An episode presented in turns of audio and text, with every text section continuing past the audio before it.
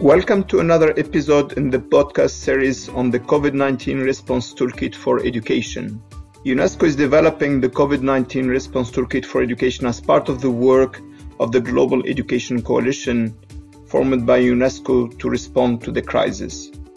This is an exercise that we are conducting together with McKinsey. Today, our focus will be on Chapter 4 of the toolkit, re enrollment this chapter was developed uh, based on uh, different experiences and uh, work conducted by McKinsey and UNESCO.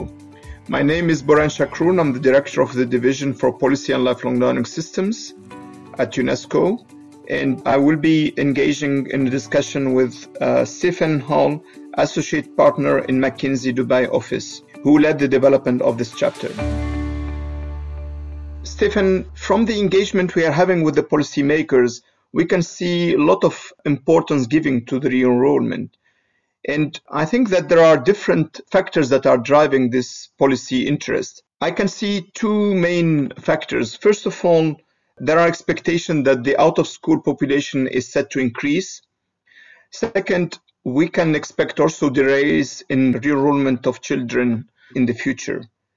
On the first one, this we can learn from the previous experiences for example, uh, based on the uh, Ebola crisis, we know uh, that 25% of students in Sierra Leone and 13% of students in Liberia did not return to school after the Ebola outbreak. Girls' participation even more at risk. For example, in Liberia, the number of girls out of school was three times higher compared with pre-Ebola numbers. In country like Guinea, girls were 25 less likely than boys to enroll in secondary schools compared with pre-crisis levels. And in Sierra Leone, most affected communities, girls were 16% less likely to be in school after reopening.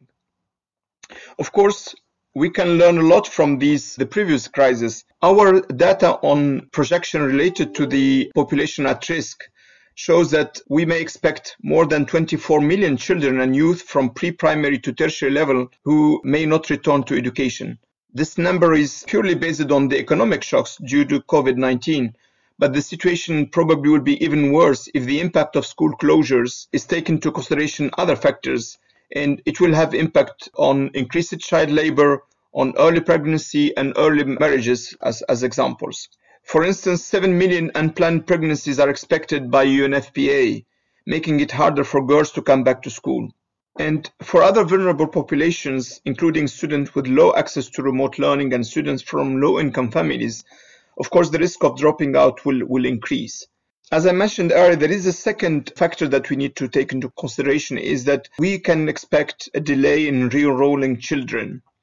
Uh, as many parents across geographies feel uncomfortable letting their children go back to school. For example, as many as 84% of parents in France, 90% in Qatar, and 88% in Colombia report feeling this way.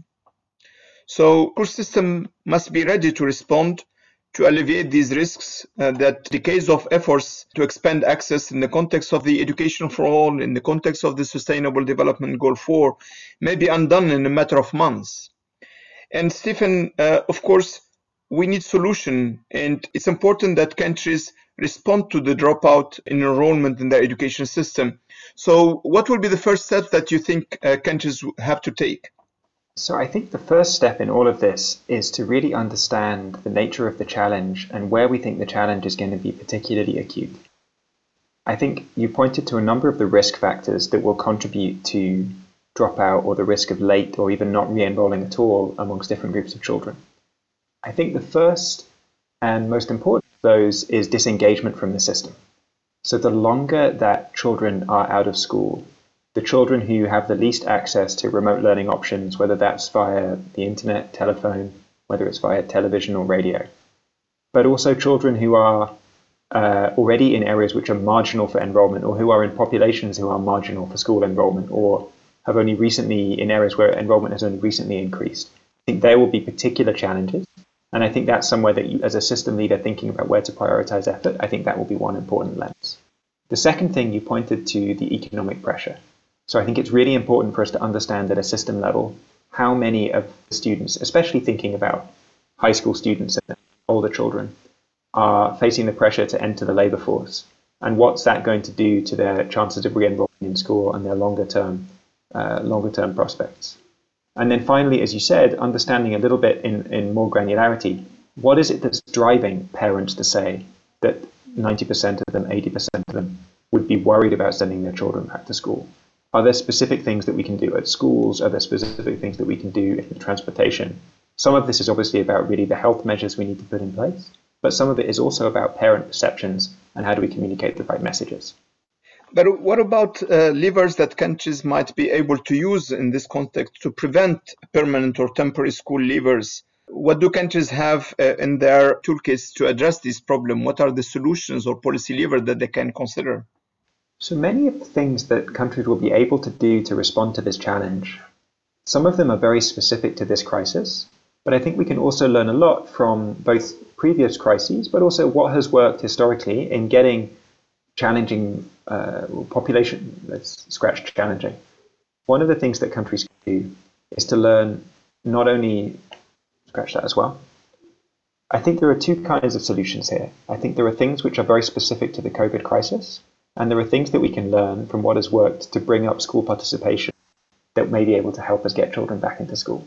To take supply first, I think very specifically from a COVID standpoint, making sure that schools are safe and healthy making sure that parents understand that they're safe and healthy, and making sure that we monitor the extent to which that is true, and that we're actually providing that guidance and that advice, not just to head teachers and to teachers, but to families as well, will play a really big part in everybody feeling comfortable about children going back to school. So, for instance, in Denmark, there were a number of health measures that were put in place wash stations, increasing the number of sinks, automatic taps so children didn't need to touch them, increased numbers of cleaning staff, so that actually when families were given all that information and provided with those guidelines, over 90% of primary school students returned by about the third week of reopening. There are other things that we can do around supply. There are historically, obviously, populations which have been underserved, whether it's with primary schools or with secondary schools. So, are there things that we can do as part of this crisis to provide more school places or provide it in a more convenient or closer to communities?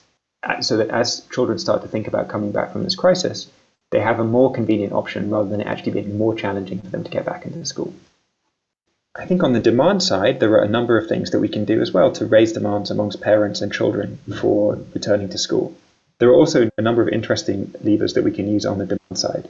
The classical example is through cash transfers, whether conditional or unconditional, whether that's provided to parents, whether that's provided directly to students if they're, if they're a little bit older. Now, we all know that budgets may be constrained, but if there are existing systems in place to do some of these uh, some of these measures, that may be an important part of the solution of getting children back into school. But there are other things that we can do at a school level in terms of just engaging directly with the community. So after the floods in Costa Rica in 2015, the Minister of Education asked the school directors in across about 400 schools to make sure they personally were checking up with families to make sure that they don't lose any children from the classroom. And so making sure that we actually have that degree of engagement, that degree of interaction with parents. I think the same thing with uh, with being able to communicate directly with parents in a way which makes sense to them so they understand what's happening around re-enrollment. Very recently, the, the Davis School District in California has been offering online resources for parents, including in English and in Spanish, to try to engage with them very closely to understand what is it about re-enrollment, why are we sure that this is safe, and what is it that's going to be happening when schools reopen come the fall semester. I think the exact mixture of levers that any individual country is going to deploy will depend very much on the nature of the system, the nature of the challenge, will also depend on the resources that they have available in terms of how much budget flexibility they have and how much implementation capacity they have within the department or within the ministry. I think it'll also depend significantly on the uh, understanding a little bit how widespread is this problem likely to be. Is this somewhere where we need a nationwide effort focused on getting all children back? Or are there very particular geographies or very particular groups of children where this is likely to be a particular challenge?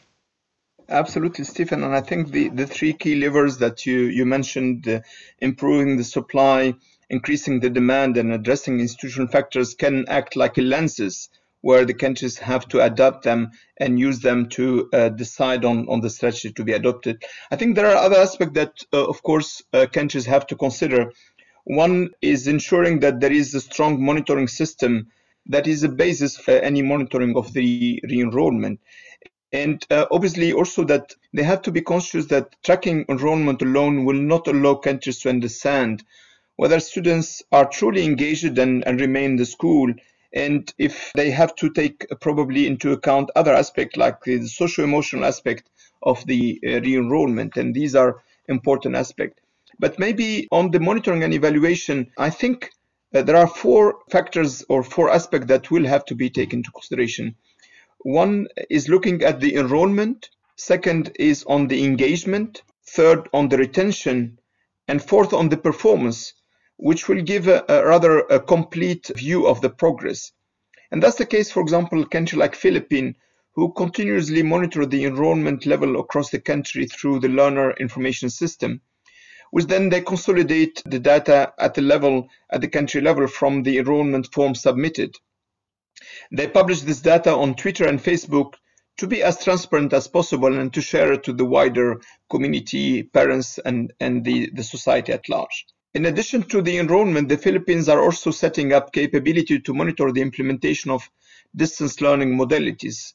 For example, uh, while they look at the policies that are currently in development, the government is working on amending multiple aspects of engagement like tracking, including attendance, grading system, and absenteeism. In many other countries, education management information systems are not ready to collect analyze and disseminate the data that can support rapid decision making under such volatile situation. We must learn from this experience to make our education system more resilient in the future by making our data system more crisis ready. Thank you, Stephen, for uh, the discussion today and for the engagement uh, on the re-enrollment. Thanks very much, Borhene. You can find more information on the toolkit and the enrollment chapter, including a more detailed description of the problem, the framework of response, case studies, and practical checklist of action on the Global Education Coalition website. In addition, for more information, you can access material developed by other members of the coalition around re-enrollment. Thank you.